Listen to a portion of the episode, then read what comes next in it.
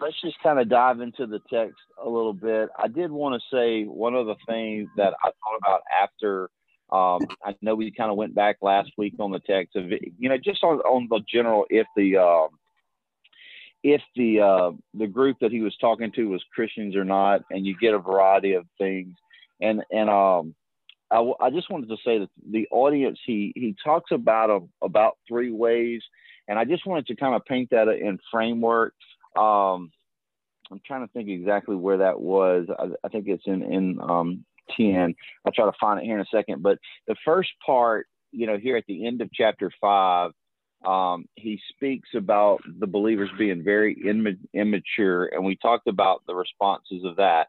Um, and just before we move on to our text today, I, I will just say this: as he finishes up what we didn't cover in verse nine of um, of our chapter Hebrews six here, he says, "Though we speak in this way, speaking about all the the harsh warnings he said, he says, yet in your big case, beloved, we feel sure of better things." And so, in his opinion of the audience, um, he he feels like you know, these guys are saved. Uh, he sees they're very mature. He can't be um, 100% sure. But l- let me um, try to find this text real quick. I didn't have it marked, I just had it in my head. But I, I believe it's in Hebrews 10. Um, let me see if I can find it. Um, give me one second. Uh, it's uh, two, two, two, sprinkled. Okay, yeah. So in Hebrews 10, verse 32, he says this about our audience um, of, of the book here. He says, But recall the former days when after you were enlightened, which is the word he used there in that text, um, 6, um, 4 through 6. He says, After you were enlightened, you endured hard struggles, a hard struggle with suffering and that's the key thing to me that you endured hard struggle with suffering. And he goes on to elaborate on that a bit in verse 33. He says, Sometimes being publicly exposed to reproach and affliction, and sometimes being partners with those so treated. For you had compassion on those in prison, and you joyfully accepted the plunder of your property, since you knew that you yourselves had a better possession and an abiding one. I think that this text here, in my opinion, um, gives more confidence that that that these people were believers than anything else that's said about them in the book of Hebrews. And like I said, I would focus in on where he says, You endured hard struggle with suffering. And the point that I would highlight as we minister to people as believers, as we do the work of discipleship, um, we do not want to be, um, we do not want to go down the pathway of easy believism for this reason, um, because you don't want to get to heaven and just try to paint this picture. You don't want to get to heaven and see people that you thought were going to be there not be there. And you don't want to find out that that reason is because you told them all they did had to do is say a prayer and get baptized. And at that point in time of you saying all they got to do is say a prayer and get baptized, you ignored that their heart never changed, that Christ never made a, a new birth in them and worked in them. So, so we can't always know what God's doing in someone's life, but our basic framework needs to be encouraging that new birth, that growing in maturity, that um, that being changed from the inside outward. Um, and and and for us, I think one point, not that it's the only point, but one thing for us to focus on this morning and to acknowledge is that those that we've had the privilege of seeing walk in the Christian life for 5, 10, 15, 20 years, one of the things that should give us all the most amount of confidence is to watch them grow on the inside for Christ through hard times and struggling. So I'm I'm going to read this again. He said, "In your former days, after you were enlightened, because we can be enlightened in a moment, we can be justified in a moment. We, as a as personally, we can be enlightened and not know exactly what happened. We just know something happened. Um, someone can watch you be enlightened and say, I think something happened there. And maybe be years from there for knowing that, you know, I remember back at that camp or back at that moment, they did this and, and they've never been the same since. That may be the stories, but here he says, after you were enlightened, you endured a hard struggle with suffering.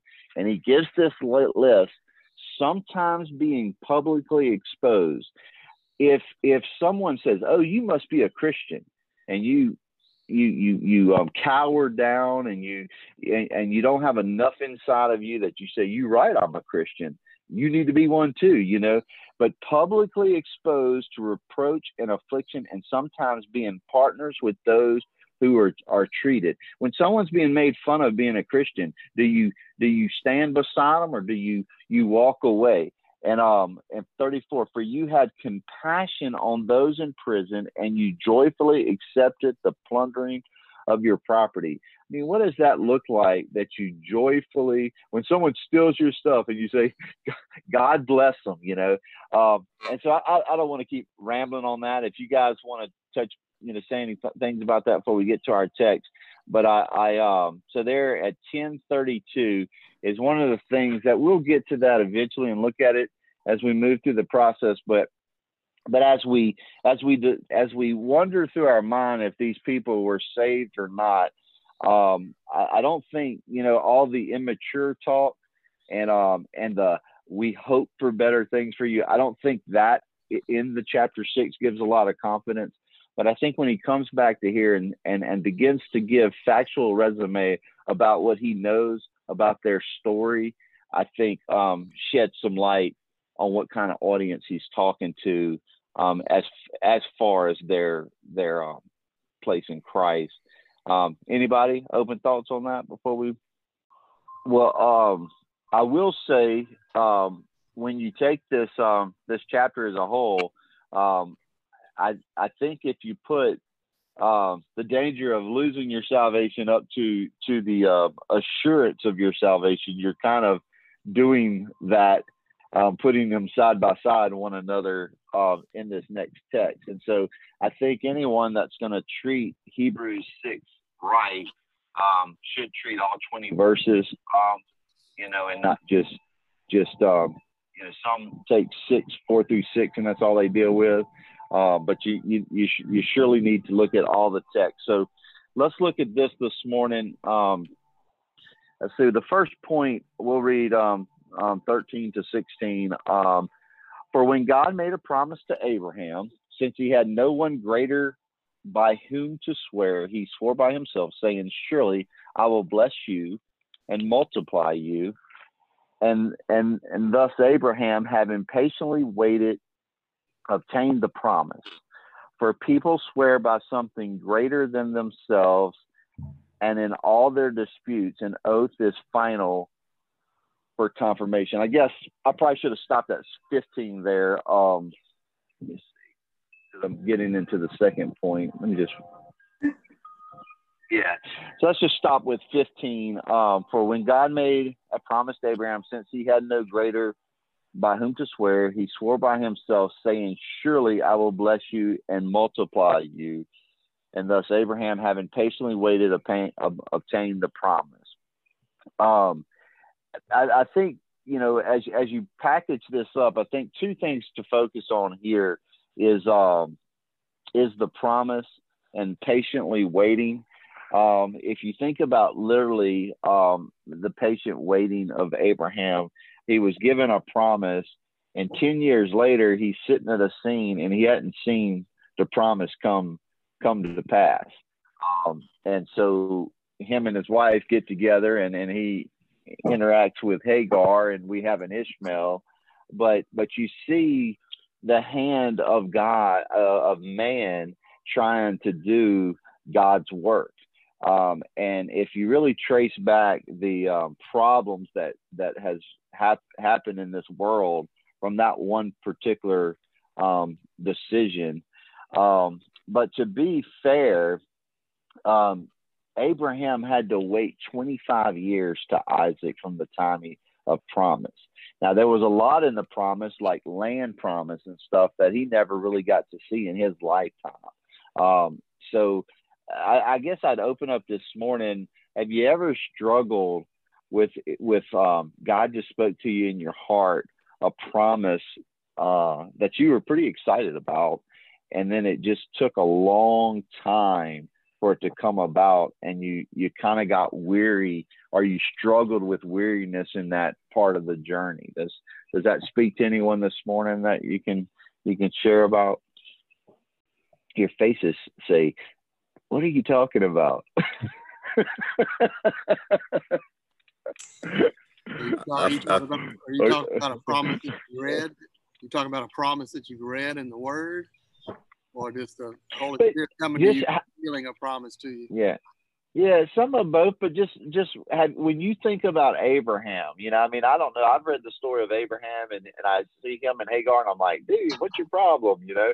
And and and I'm not realizing that he's waited ten years at that point. And I look at things where promises I've been given whether it be by the spirit or the word or whatever you, you know probably i'm probably talking more about the spirit because it's personal but but you feel like god's gonna he's got something and he's gonna do it in your life and and and in year one comes by and year two like i've had times in my life that my patience level was like a week like oh god's abandoned me because he ain't done this in a week you know um but anyway i i just gonna open that up if yeah if if that's not something that's on your mind? Yeah, I think we're very short sighted, Dennis. Um, I, when I look at Abraham, I know a lot of times we read through verses and we think that, hey, that happened pretty quick. You know, what's the problem? Why, why, why is he taking matters into his own hand? But when you really stop and think that it was 10 or 25 years that he waited for something, that is that is an extremely long time. And it, it reminds me of uh, I mean, we've all seen this story or heard this story where, you know, a, a mom had been praying for this son and then he finally comes around and comes back and repents and get his, gets his right, his life right with the Lord. And, uh, and she just weeps and she just says, I've been praying for 20 years for this to happen, you know? And I, I look at those stories and go, man, I would, I would have given up at probably two weeks or so, you know, but the faithfulness of some people just, um, you know, holding on to a promise that that God was going to do something, you know. So I'm, I know for me personally, I'm I'm very short sighted. I'm a uh, a lot of times I'm I want the, got kind of the microwave mentality. Put it in for two minutes, it needs to get done, you know. And um, but I, I heard someone say one time, and this this kind of keeps things in the perspective. You know, a lot of times we look at a timeline, so we look linearly at a timeline of how things happen. I've, I've heard it said that, you know, if, if you take that timeline, the way God sees that is he sees it this way is he, he, he's looking down the timeline in a completely different angle. And so you know, there's no time in eternity, right? That, um, you know, we, we have such a timeline of uh, um, seconds, minutes, hours, days, months, years but when God sees that, he's looking down that whole timeline of, of history and he's just seeing it from alpha to omega, the beginning to the end. And, and mm-hmm. um, we don't see things like that for sure. And the the word promise is used a good bit here, and I've got to the point where purple is my color. I highlight things like the Holy Spirit or, or certain things, but I I've started to highlight uh, promise in purple because I think it's an important word um, to see that thread as you're looking through your your scripture. Um, so when I when I'm looking through my my red uh, digital copy of the Bible and I see purple, I I, I I get a little more attentive. But but I I, remember um, in Galatians three when promise began to to take a little weight in my heart is is when he talks about Abraham and Moses, and he says that the law cannot uh, the law that I think the way it says it is the law that came 430 years after the promise cannot you know annul it, and it, it's it's talking about how that the the inheritance was given to Abraham as a promise and and and not as a fulfillment you know of the law. And so at that point um, you know I I'll bring this up in the future weeks, and we've talked about it a little bit before, but God made promises in the Old Testament that in the New Testament were fulfilled in Christ. And we need to constantly come back to that narrative and see how scripture is is painting that picture for us. Um, if we miss that picture and the and the Bible, and we don't have that framework to Scripture, and the Bible's just a bunch of words with a bunch of sayings, and we don't realize that the Old Testament was an exciting story with no ending, and the New Testament is the ending, the fulfillment, the completion of what God promised to do in the Old Testament. If we don't begin to to to, to get that coming together, we miss so much. But I wanted to highlight too is um, that God at times, and if you don't have this um, this framework, you've probably read over Scripture and never noticed this, but um, it's one of the best frameworks you can have um, as you're reading through the Bible is that God has unconditional and conditional promises. Now, people can play with those words and make them mean whatever they want, um, but but what I what I want to kind of define those terms as is sometimes God does something for you just because He's awesome and He loves you and He just wants to do it, and it has nothing to do with um, with you. Um, and at other times, he makes a, a, a, a, contract or a covenant with you that's conditional. That um, that if you do this, he'll do that. And we, in our human nature and our flesh, tend to make um, it all. Sometimes our flesh can tend to make it all conditional, and so we're all always trying to navigate through the conditions. But but what he's doing with Abraham is an example, and that's why we can always go back to Abraham and and as an example of our our salvation, our conversion. What he does through Abraham falls in my perspective as unconditional. Um, it's not based on it's not heavily based on what Abraham does, which um, people try to bring it in and say, well, Abraham did this and Abraham did that. But it's the same way, like I've said before, with the Exodus event and the promised land. We see that when they were asked to take the promised land, that it required some faith on their part, some belief that God was going to do it. Well, God was still going to do most of the work, if not all the work. But when you see the Exodus experience, you see some babies that are being rescued, people that are in bondage that don't know no better. And if God wouldn't have rescued us from the bondage of our sin, we would still be lost. And we need to be careful with as He's brought us out of Egypt to to to to looking back and rewriting that that Exodus story of our life as being, well, we did this, we did that. Because we always like to say, well, the reason we're where we're at is because we did this or we did that. And it's difficult for us sometimes to just surrender to the fact that if it wasn't for Christ, we'd be a hopeless case.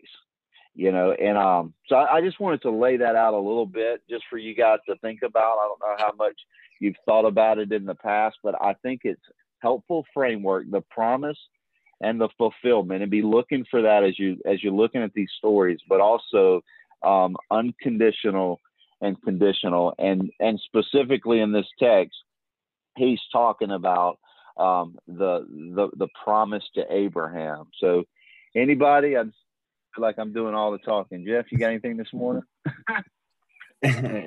Yeah no you uh, you bring up a good point of that conditional and unconditional uh, covenants that that the lord makes would would you say that the Moses, the Mosaic covenant was more of a conditional full of blessings and curses? If you do this, then you will be blessed. If if you do this, then you will be cursed. And and sometimes, you know, like you said, we we get into this conditional mindset that well, I may lose favor with the Lord if I do this, or I may lose my salvation if I do this. Whereas it's more along the lines of this this Abrahamic covenant where it was one way, God swearing by himself that I'm going to do this just because I'm awesome. And um, you know, that's that's what we have in Christ, that that, that was a, a promise made um, to redeem a people for himself, and then not one would be plucked from his hand or taken from him. And and to be part of that, th- there's it's not conditioned upon what we do or don't do. It's based on on what he did. Yeah, it's a it's a good and, distinction because sometimes you, you look at the old covenant, the Mosaic law, and you think that well we still may be operating in in that in a sense. Mm-hmm. And and that Galatians three text it, it, it talks about like a, a man like how you could be a son and the heir of promise, but you're no better than a, a servant. And and the way that's framing that up is when you look at from the given of the Mosaic law, Mount Sinai, to the cross where Christ said it was finished, the the elect was essentially under a manager. And even if they were an heir, they were no better. You know, they, I mean, even if they were a son, they were no better than a servant because the fulfillment of things had not had not come. Well, um, in the point I was trying, I said, the point I was trying to make is, um, is so in that distinction, like when you when you when you use Abraham and Moses, you know that's what should bring some joy to this text is that we're fortunate enough to have been born after the cross. You know, you know they were just hoping for, you know, and looking forward to the fulfillment where they would be, you know, that they would receive the rights of the heirs of a son. And um and I think that's something we can can neglect is is the great privilege we have. I mean, that should at least put a little notch in this great salvation and and kind of give us that realization. You know, when Paul talked to the Gentiles when they were grafted in because the Jews uh, they they uh, they neglected such a great salvation, so to speak. Um, he, he warned them, look, this has kind of came easy for you. Don't make the same mistakes they did. You know, um, so anyway, uh, but I, but I talk, think I think what you talk saying, about waiting patiently for a promise too. They waited 400 years until they heard the voice calling out from yeah. the wilderness. All right. So yeah, we're we're just children in the faith when it comes to waiting patiently. There's some people that waited way longer than us with a lot less um, um, evidence of of you know of of promise. You know, just very glimmers. Um, all right, well, let's you know if if if you had something on that and you want to jump back to it, um, do it. But um, let's look, just read a few more verses here. In 16, it says, For people swear by something greater than themselves, and in all their disputes, an oath is final for confirmation. So when God desires to show more convincingly to the heirs of the promise this unchangeable character of uh, the unchangeable character of his purpose, he guaranteed it with an oath so that by two unchangeable things in which it is impossible for God to lie, and I'll kind of stop with there. It, it does go on to say, we, we who have fled for refuge might have strong encouragement. And so this to me, at the text that we have, this was uh, was the kind of a, the main point that he's saying. And as I was trying to process it, it was a little bit. I don't know if it was for you, but it's a little bit difficult, difficult language. I think I, I broke it down to what's what's being said, um, but I, will give you an example. Um, I had a pool client. Um, I had a guy reach out to me that I knew another pool technician, and um, we we have a pretty um, respectful relationship for one another. And he said, "Look, I got a guy in Greystone that's in Denham Bayou, and uh, and um, he uh, he he's having a hard time getting a good pool guy. I recommended you. You think go look at it? So I go over there, and the guy's pretty nice, and the place is is amazing. I mean, it's got it's got money falling out the you know the bricks. You know, it's just really a nice place. It's got like five pumps the pool, heater, air conditioning. I mean, waterfall, slide, all that. And so at one point, I'm like, this is this is cool, you know. And so, but the guy goes on to talk about how unhappy he is with the um, the previous person. And um, and I'm looking at the pool looks pretty great. It's a lot of technology. It all seems to be working pretty fine. And I just kind of kind of let my heart go to the Lord for a second, and I kind of was like, God, what do you think about this? And and I just began to feel something in my spirit that just didn't seem right. And I and, and I, you know, my, the the flesh in me is like, woohoo! Look at this pool. This is this is awesome. But something in my spirit was just like, stay away from this. This is trouble. And I just began to think, I was like, you're trying to do this for your family, and this is a total stumbling block for that. And I just began to feel, and uh, and the guy was back and forth, and so I kind of ignored him for a while. And about two weeks went by, and he called me. He said, "Look, the, or might have been about three weeks. I thought it was over with. I I thought I had ghosted him, and that was the end of it. Um, and, and and I felt peace about it. I felt like this is what the Lord says. I mean, I'd like to do the pool, but I just don't feel right about it. I'm just I'm just I'm gonna walk by faith. I'm just not gonna do it. And um, about three weeks or so, he he reaches out to me and says, "Hey, the guy's ready to do it. You know, can you send the contract over?" And I I think I'd sent something like an estimate, but we don't have a written contract. And he was complaining about how the guy before wasn't wasn't keeping his end of the contract up and I just felt like the more I thought about it, I said, this is a lawsuit waiting to happen. It's probably bad thing one. And the second thing is he's going to try to make me pay for everything this other guy didn't do. And, and I just was like, this, this is starting off on the wrong foot. So I, I had to sit down and write a letter to him.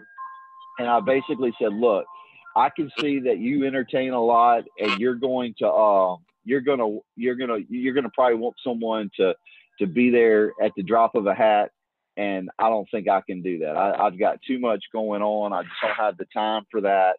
And I, you know, I, I just don't think it's going to work on that basis. And then I told him, I said, well, we don't make contracts with people. And basically the idea was we do it on a good handshake. If, if either one of us don't feel right about each other, we move on. And, and, and my point of where this sets with the text, the, the, the text is as I was reading this, I thought about I don't just get in contract with anybody. I mean, if they're shady, I, I don't lock arms and get in covenant with them. And so what I what I thought about this is is I had to as a businessman I had to say, look, I'm not signing a contract with you. You know, just to base the way you're approaching this thing, I, I just I don't feel like this is something that's good good for us. And so when I thought about that when I looked at this, is that God is going beyond his word. Because because that's i guess the big thing for me. I have many clients that my word is enough and we work hard to honor our word. You know we don't do any advertisement so all of our business comes from word of mouth. So it's it's based on our experience. It's it's people that have had a good experience with us says we got a great person you need to interact with them. And we work hard to keep that name, that reputation, but but we don't walk in the we, we don't step into contracts with people that that that they don't care about the value of our word. We're actually even at the point in our business looking at eliminating clients because they don't appreciate, you know, uh, you know what we do for them. They don't they don't realize how fortunate they are. So we're we're at the point now we're saying, well, look, there's easier people out there because because I've got people that I barely work on their stuff, and they they give us big tips. They're so thankful. They're so happy because they've had bad experiences with other people. And I hope that's not too much just stories, but I, am trying to apply it to here. Is Dennis, uh, so Dennis, at least he didn't ask you to cut a cow in half and walk between the parts. Yeah, yeah. I don't think he was religious enough for that. How did he respond to your letter? Well, uh, so he had he had gave me seventy five dollars, and I offered to give that back to him. He said, "Look," he said, "you were honest. You you helped us, you know, understand and assess the situation. There's no need for you to do that. We appreciate it. If your mind ever if you ever change your mind, let us know. You know, so." Um, I wrestled. I mean, I, I wrestled with it, and and and the reason I wanted to share that story, you know, in, in light of this, is because we're talking about two things. You're talking about, as I'm talking about myself, we're talking about our word. Can people trust your word? When people that have been close to you and interacted with you, do they say, this person's word is good? You know, do they rec- do they does your network get built based on your your interactions with people? They say, "Look, man, I've had a positive interaction with this person, and and and and and you ought to give them a shot because they they do what they say they're going to do." And so there's your word, but also God has given an oath or He's given a contract. He's saying, you know, I promise to you I'm going to do this. And what I'm saying is with this guy, I wasn't willing to go that far. I was willing to give him my word, but I wasn't giving him a contract. And and and so when we're talking about assurance, someone far greater than me, far greater than anyone we know, the God of heaven is not only given us his word, he's given us a contract, a written contract. And so when he says by by two he said i'm looking for the right part. He says by two unchangeable things. So 18 so that by two unchangeable things and which is it impossible for god to lie? And and that's the part the language i got confused but the two things is his let me let me see make sure if i read it right. Um because because I got to the point.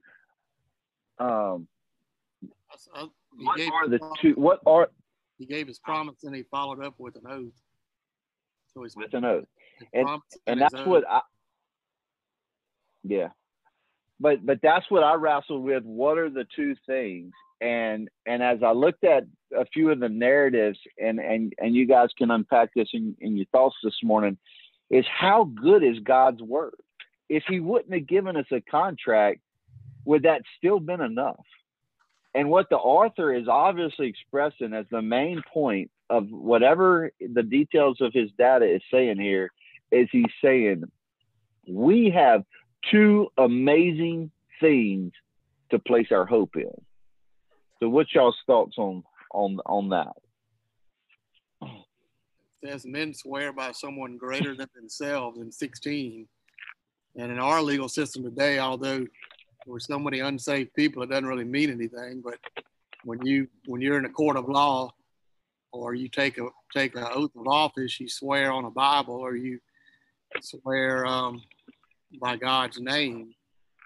Nobody greater than us, but there was nobody greater than God for God to swear by, or to make His yeah. oath by. You know, and, and, and you know, I've never been to court like that, but they, they say, Do you swear so help you God? And so God, since there was no one greater for him to swear by, he swore on himself.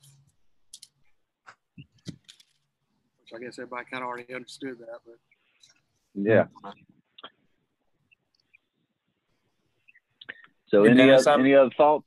Yeah, this um you remember back in Genesis 15 when when God makes the uh, the covenant with Abraham and they divide the animals up and Abraham has to kind of chase them off with a stick with the birds of the air coming and trying to eat these these bloodied carcasses.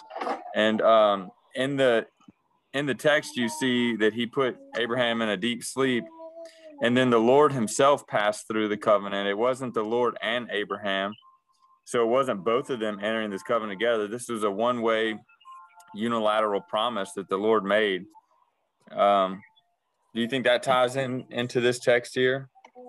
Absolutely.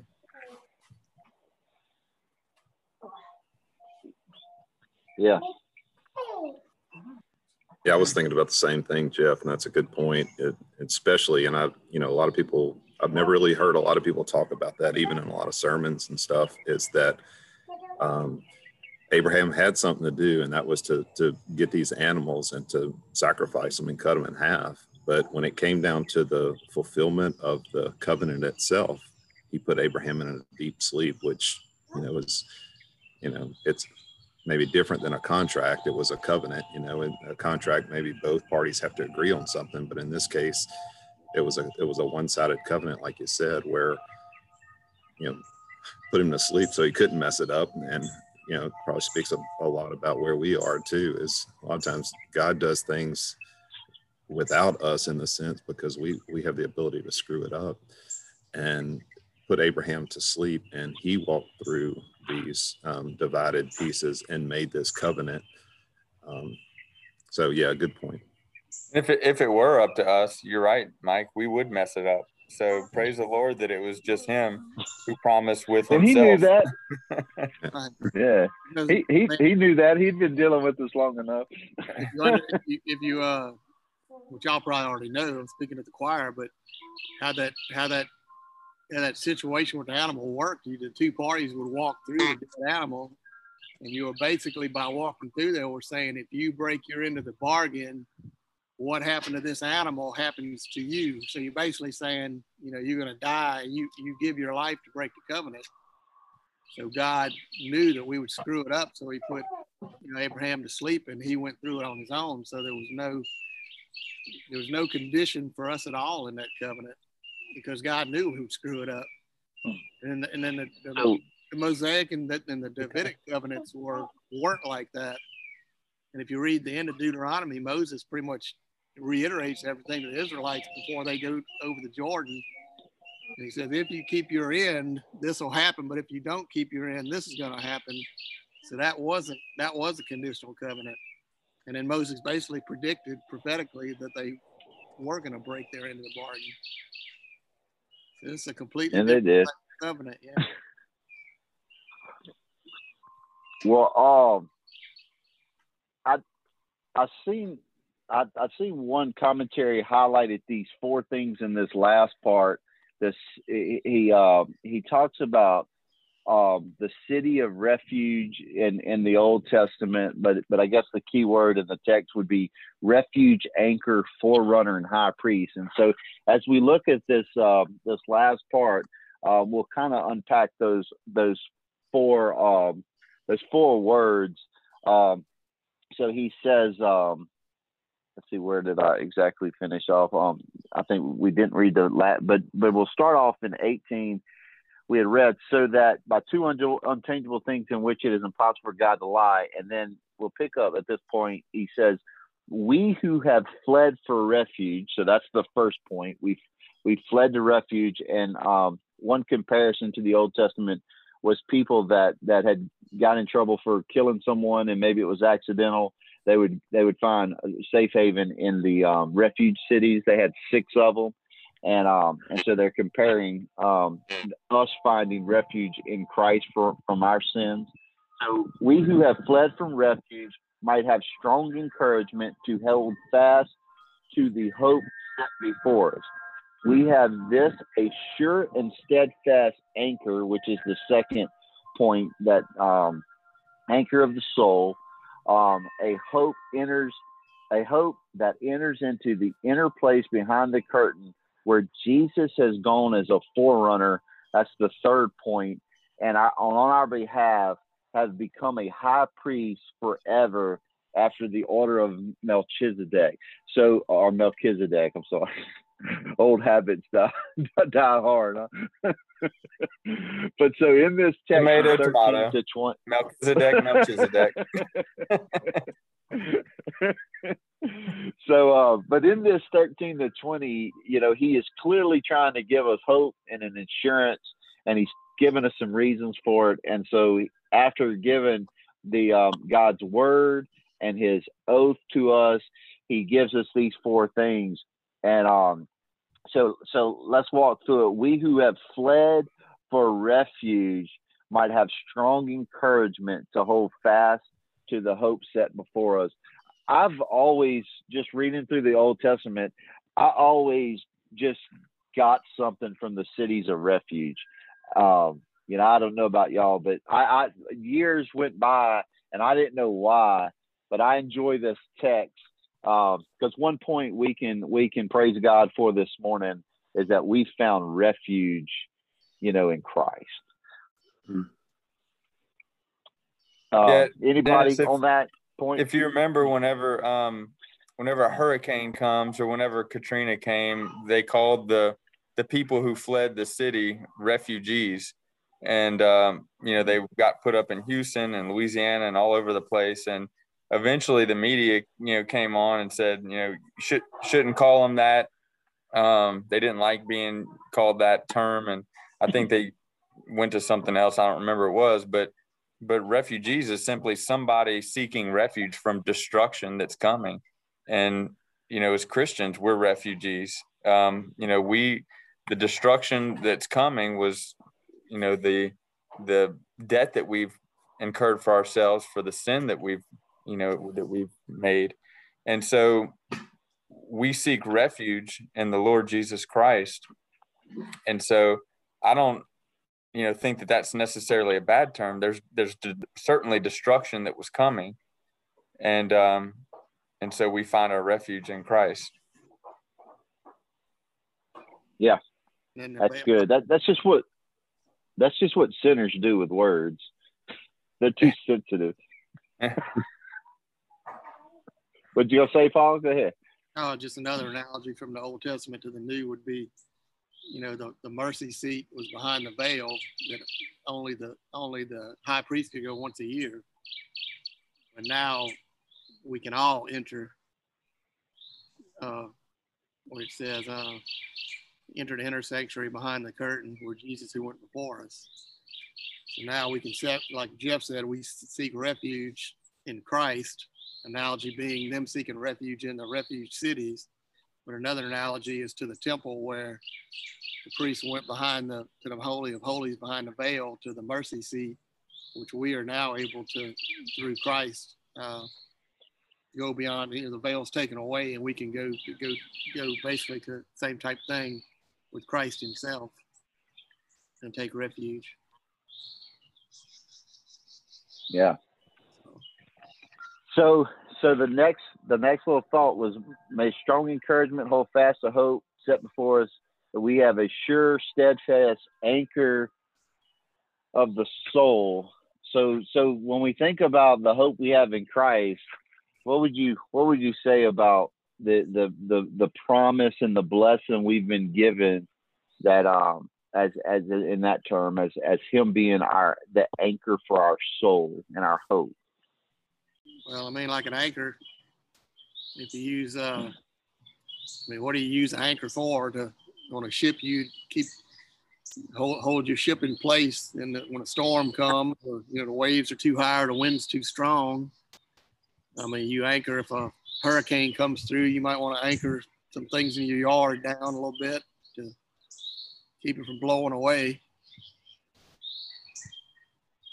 Hmm. Yeah, very, very rarely do you use an anchor in calm seas or calm waters. It's it's whenever the storms come in and you know you're going to be moved or um, put it drift at sea. Yeah. So, to, to, go ahead, Keith. No, it's just an anchor. It's it's a steadfast. It's a it's a tool used, you know, to hold steadfast. It's firm. It's in place. Uh, going back to you know 18 so that through two unchangeable things it doesn't change with an anchor. It's it's going to hold and cling to it. I just thought that was pretty profound. I'd read a while back that the symbol you know we wear crosses today but back then in that day anchors were a symbol of a christian. I just think that's interesting as the you know the symbol of that or what it may be but uh, just the power of an anchor you know and its purpose yeah. so like they it said they you know how they found in the old tombs and catacombs that they found a lot of anchor symbols, like they'd have the fish symbol a lot.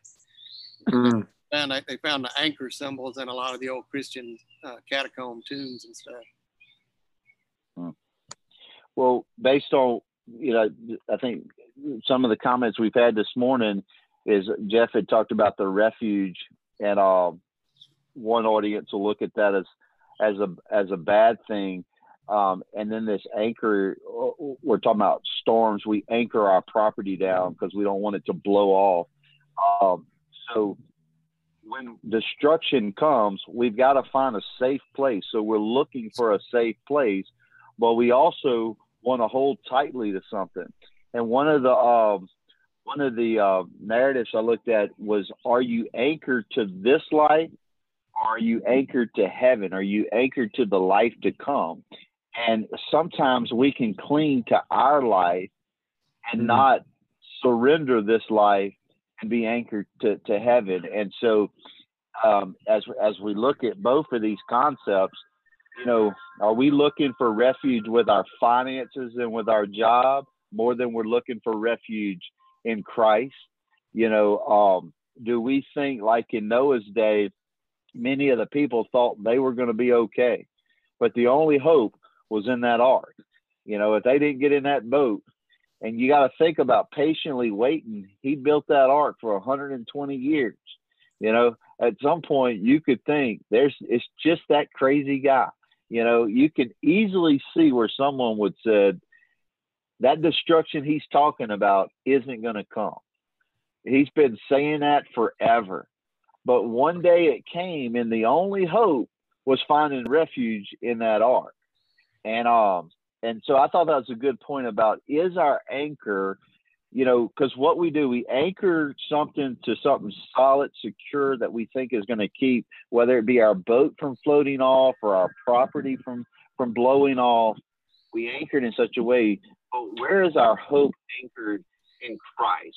Is our hope anchored in heaven or in this life? You know, more.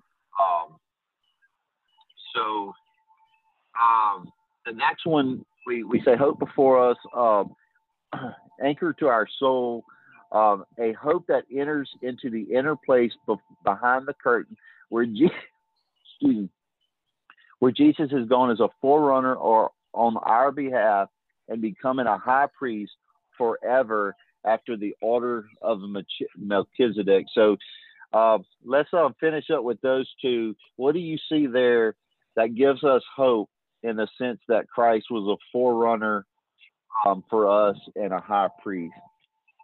Still thinking about it. What's the question now?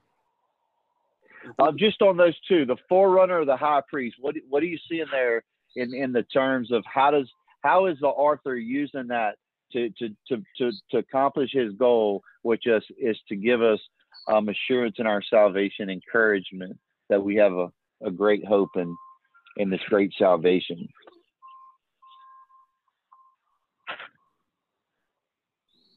I, will I'll give you one commentary while you're thinking. It said the writer then clinches the argument: the Savior is our forerunner who has gone ahead to heaven so that we may one day follow.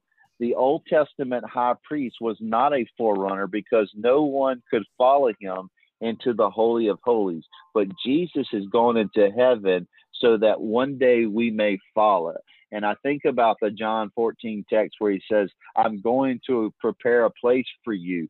Um, if, if it was not so, I would tell you plainly. Um, so in that sense, I think that's the part that hit me the most that he's a forerunner, that he's gone to a place that we're going to follow him at one day, where there was never an idea of anyone following the high priest in the Holy of Holies. So Christ has done more than going to the Holy of Holies, which is a representation of holiness in this life. He's went into heaven. He's not. He's not went into the shadow of or the the the uh, the uh, the the type of of the holy of, of holiness. He's went into the the throne of holiness in heaven, not not one here on earth. Um, so I thought, I guess the forerunner gives us encouragement in the sense that we can follow. It's not like the high priest. The high priest wasn't a for, forerunner where we couldn't follow. Christ is saying we can follow him one day. Mm.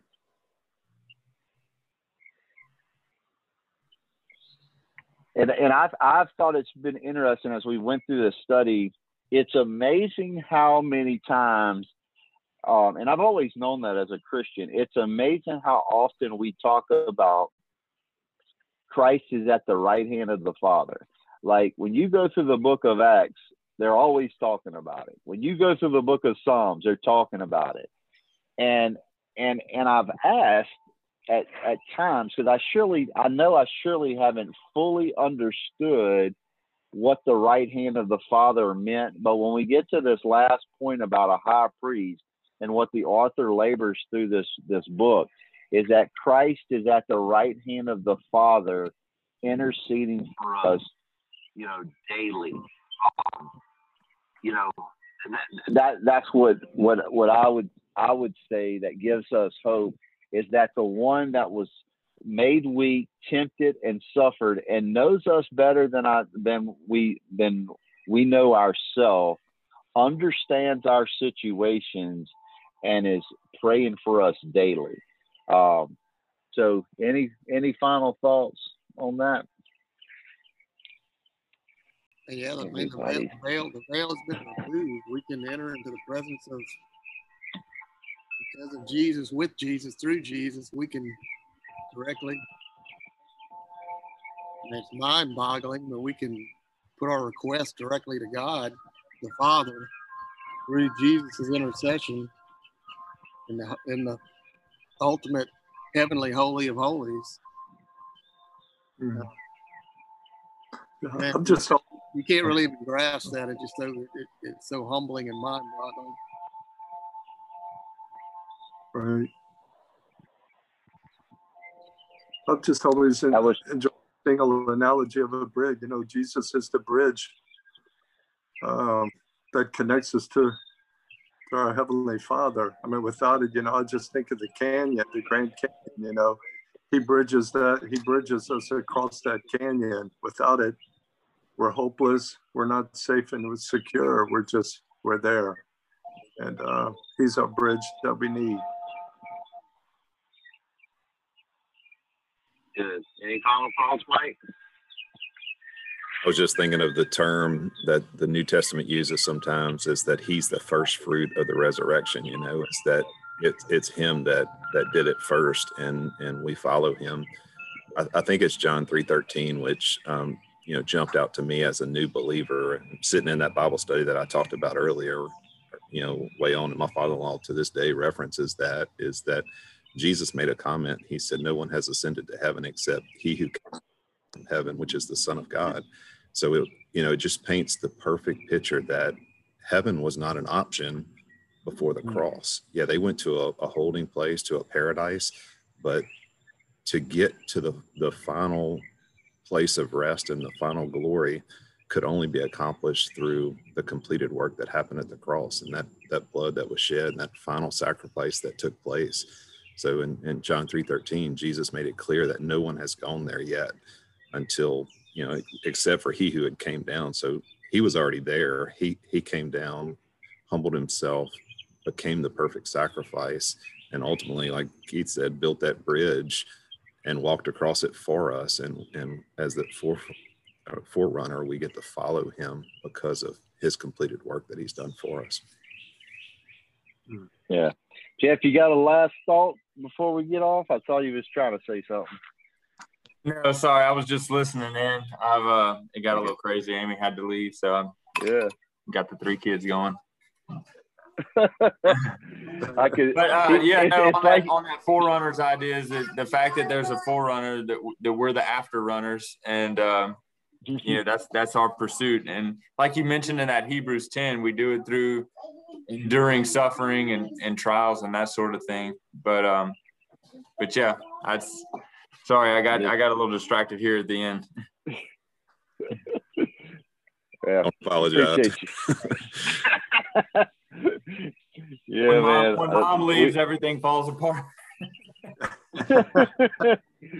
so me and my wife was laughing last night and was talking about her cousin and and she her cousin has a special needs child and we was talking about their life, and she said sometimes that that when he gets home, he might have worked a twelve hour day, but but she'll she's had enough, and she'll bring him the special needs child and say, "Here, you've got to take him."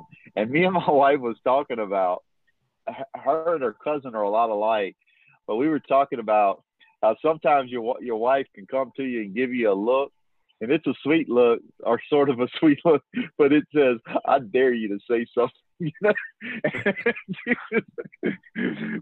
but yeah, man, we we all if we've been married more than a minute, we know that that, that there's sometimes Mama gives us a look, we better just step up, right?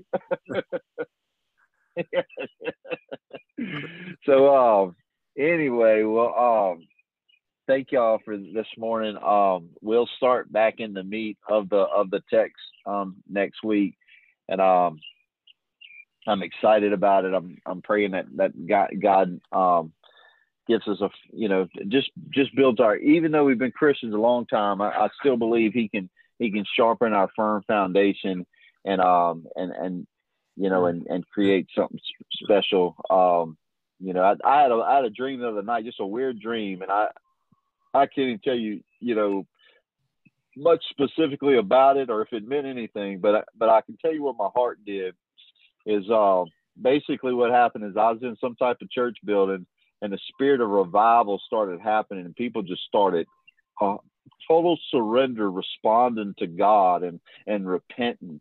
And i'm gonna tell you it was just a dream but but but it revealed to me what my heart's desire is um, sometimes in this life i i go to church weekly and i interact in this world and i i wonder i wonder sometimes if god can do that or if he even does if he's ever going to do it again but I can tell you, I was thankful for that dream because for a moment in that dream, um, it wasn't like my little boy dreams where I'm water skiing or snow skiing or whatever and rejoicing and that kind of stuff. But it was about the things of God where I was in in the presence of people being moved by God's Spirit in such a way that they were were repenting and and and and drawing near to Him in holiness.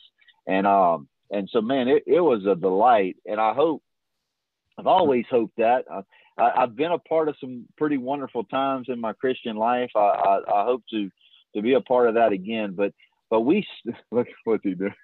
But he but but if if we think about all that we do, we're all doing it, setting the stage for that moment for God to deeply interact with people, with us, and that changes everything. There's nothing this life has to offer that's more valuable than that. And um and and you know and and it's my you know it's it's it breaks my heart to know that there are people that have never well we talk about they've never known Christ and salvation, but they've never known him to just mightily move and change someone's life or change um, a group of people's life and um, so let's continue to pray for that. Surely our nation needs revival. Um, and and I, I, I repent this morning from the fact that sometimes I just I get weary and the patient he must have to rescue someone, huh? but I get weary in the patient in the patient um in waiting patiently. Um, and I haven't done 10 years. I haven't done 25 years. I surely haven't done 400 years. And so we should be encouraged by um, by these people that have went before us. Uh, we should be encouraged about, you know, I think about Peter in John 6.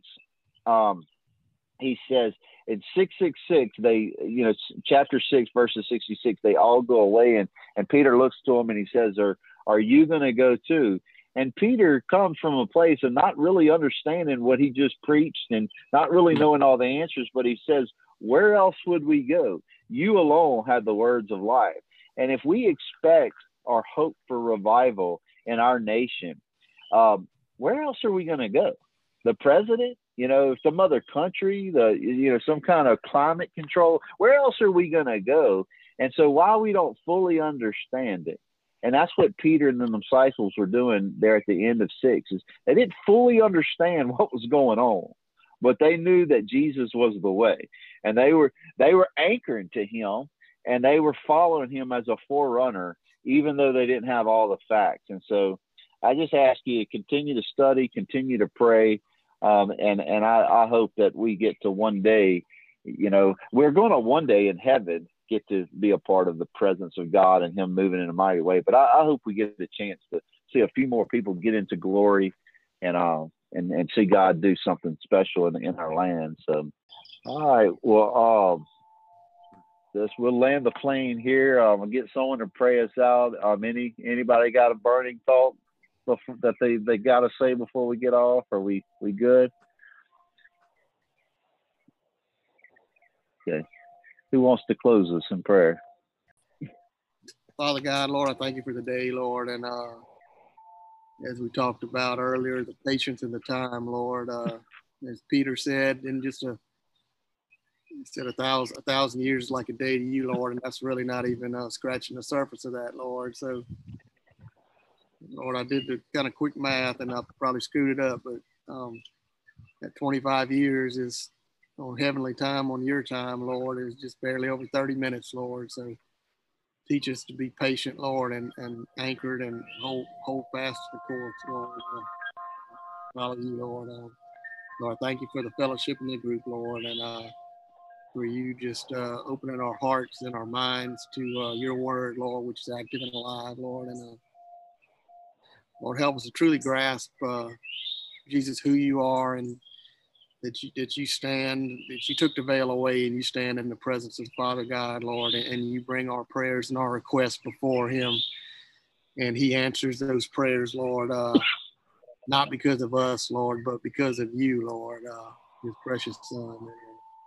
There's nothing we can ever do to thank you enough for that or, or to repay you, Lord, but we just sit at your feet in, in awe, Lord, humility, thankfulness, praise, Lord. Let us each go to our church services today, Lord, and worship you and praise you, Lord, and um, to honor you with our lives, Lord, and to um, just share the good news, Lord, the gospel, and never never forget that the gospel is what it's all about, Lord. And all these other things fit in their places, Lord, but we're all anchored in you and in the gospel, Lord. So we love you, Lord, and uh, bless each, each of these men and their families, Lord, and Shane, who's not with us today, Lord. We ask these things in your most precious and holy name, Jesus. Amen. All right. Well, I enjoyed watching you disciple that little girl, Jeff, this morning. You teaching her to eat. I saw her doing her. I saw her doing her hands one time. Now she's Oh, yeah. like, "Who's that crazy?" She's like, "Who's that crazy crazy guy?" I think she saw herself on video and got excited. Look at look at her. Wow, that's awesome. yeah. well, Well, y'all uh, have a good day. thank you guys. What You you gonna too. say? Okay. Appreciate you. Y'all have a blessed one. See you guys.